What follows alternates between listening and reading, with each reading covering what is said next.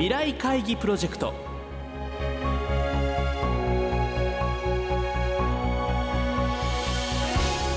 この番組は「世界を変えよう」をキーワードに未来に向けたさまざまな課題を企業のトップが提示し皆さんと共に解決策を考える日本経済新聞未来面の紙面と連動したプロジェクトです。今回は日本特殊陶業株式会社小堂真一代表取締役会長兼社長にご登場いただき皆さんへの課題を発表していただきます。小堂会長兼社長からの課題に対するアイディアの応募方法などは番組の後半でお知らせいたします。聞き手は日本経済新聞田中陽編集委員です。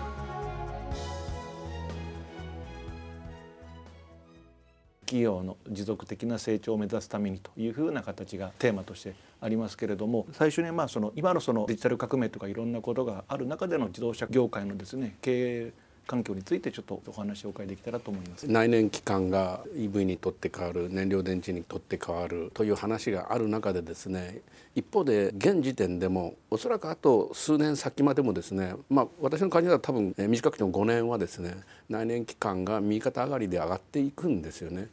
そういった中で今 EV だとかですね、まあ、こういう話が出てきてでそれに対する対応をですね内燃機関のメーカーあるいは部品メーカーがですね対応を取らなきゃいけないと。ただしそのいわゆる危機みたいなものがですねいつ来るかはわからない。それに対してどういうアクションを取っていこうかと。ここで非常にこう葛藤している状況じゃないかと思うんですね。ですからいつも言っておるんですけれども既存の事業をですねまだ伸びるんですね。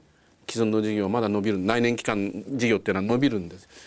でこの伸びている中でですねある程度投資をしながら社会的な責任も含めて供給責任も含めてですね、まあ、我々やっていかなきゃいけない部分があるので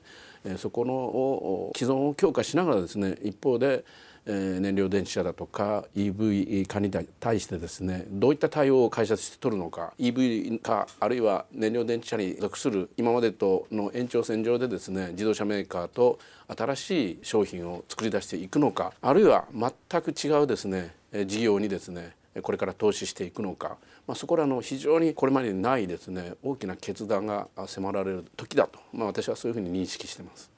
まだまだ既存のものがこう成長する中でですね新たなものをこう見つけ出すっていうふうな形の今経営をされてると。そういうことですね。で、まあ、経営者がですねそういう考えでいてもやはり従業員がですねどういう考えを持ってるのか従業員がいやまだまだ内燃期間大丈夫だと。あるいは自分が定年するあと10年間は大丈夫だとかですねそういう考えを持っていくと経営者がそっちの方向に引っ張ろうとしてもですねなかなか引っ張りきれない部分があって、えそういう意味ではですねやっぱり警鐘をですね鳴らしながら明日から電気自動車全部になったらどうするんだというようなことはですね常にみんなに問いかけながらですね今やっているところですね。そうすると御社の製品っていうのはまるでそのコインの表と裏両方持ってるという意味合いなんですか？まあ、そうですね。あの内燃機関に依存していながらですねいわゆる CO2 を削減するためにプラグもセンサーもですね大きく社会には貢献しているというふうに考えていただいていいと思います。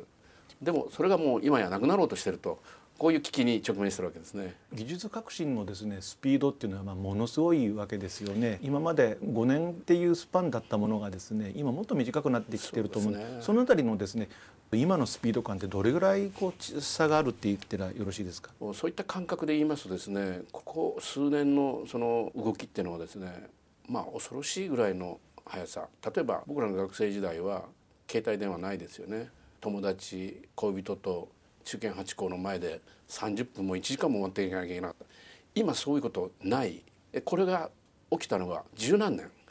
20年ないですよね。だから恐ろしい我々は想像できない社会がこの10年間で起きてきてるこれだけ見てもですね進化のスピードっていうのはですねどんどんどんどん加速してるなということは感じております。自動車産業というのは、まあ、極めて裾野の広い産業であるということですけれども世の中に対して必ずどっかで自動車産業というのは関連をしているわけですよね。その自動車産業にですね今期待されることってどういうことだと思われますでしょうか？ここもねなかなか難しいところでですね日本の車の稼働率23%って言ってますよね。あとは車庫に眠ってるというこういう状態がですねいつまで続くのか車という商品に求められる魅力がですねやっぱりちょっと変わってきてるんだろうなと思うんですねそしてましてやシェアリングみたいな話が出てくると車そのもののですね、えー、価値観が今変わろうとしてるというふうに思ってますその中の中でやる内燃機関から EV 化燃料電車それから自動運転っていうのも当然入ってくるわけですよねここに。かつてトヨタの首脳がですね車が走れば空気がきれいになるようなものを作らなきゃダメだというふうなことをおっしゃったことがありましたけれども車とじゃ社会ということでいくとどういうふうな形でこうパラダイム転換が行われると思われますでしょうか？難しいですねこれはね。ですから車の価値観が変わると先ほど申し上げたんですがそれがまだはっきり見えてこないですね。もう運転しなくていいわけですから普通のこういうところで座ってる空間が求められる。これはかって車をですねシフトをこうチェンジしながらやってたこの価値観とはもう全く違うわけですよね。ですから一つのアイデアとしてはですね自分のリビングルームが動くんだというような考え方。そうした時にですねじゃあ何が必要だ？どういったものが必要なんだと？何があれば人間は嬉しいんだと？でその嬉しいものを実現するために、まあ、我々の技術がですねどうやって活かせるんだと、まあ、そういった切り口からですね今若い人たちに事業開発してくれと。そういうことは申し上げてるところです。では小堂さんに未来面の課題について語っていただきたいと思います。これからですねいろいろ技術がさらに進化してそのスピードも上がっていきます。そして我々が直面している大きな問題としてですね持続可能な社会の実現にするためにはどうすればいいかぜひ若い人たちの意見をですね聞いて考えをいろいろ交換したいとそういうふうに思っております。お話は日本特殊陶業株式会社小堂真一代表取締役会長兼社長でした。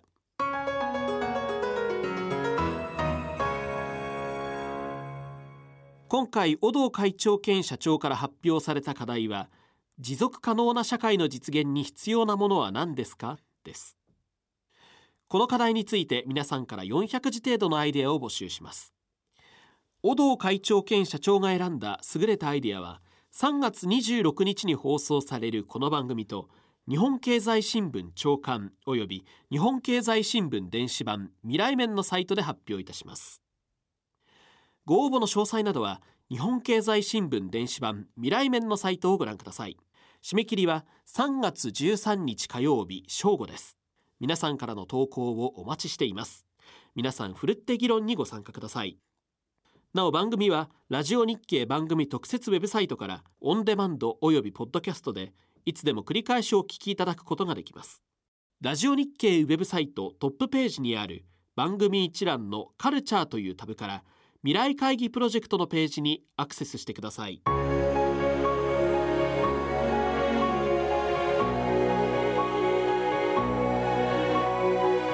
未来会議プロジェクト。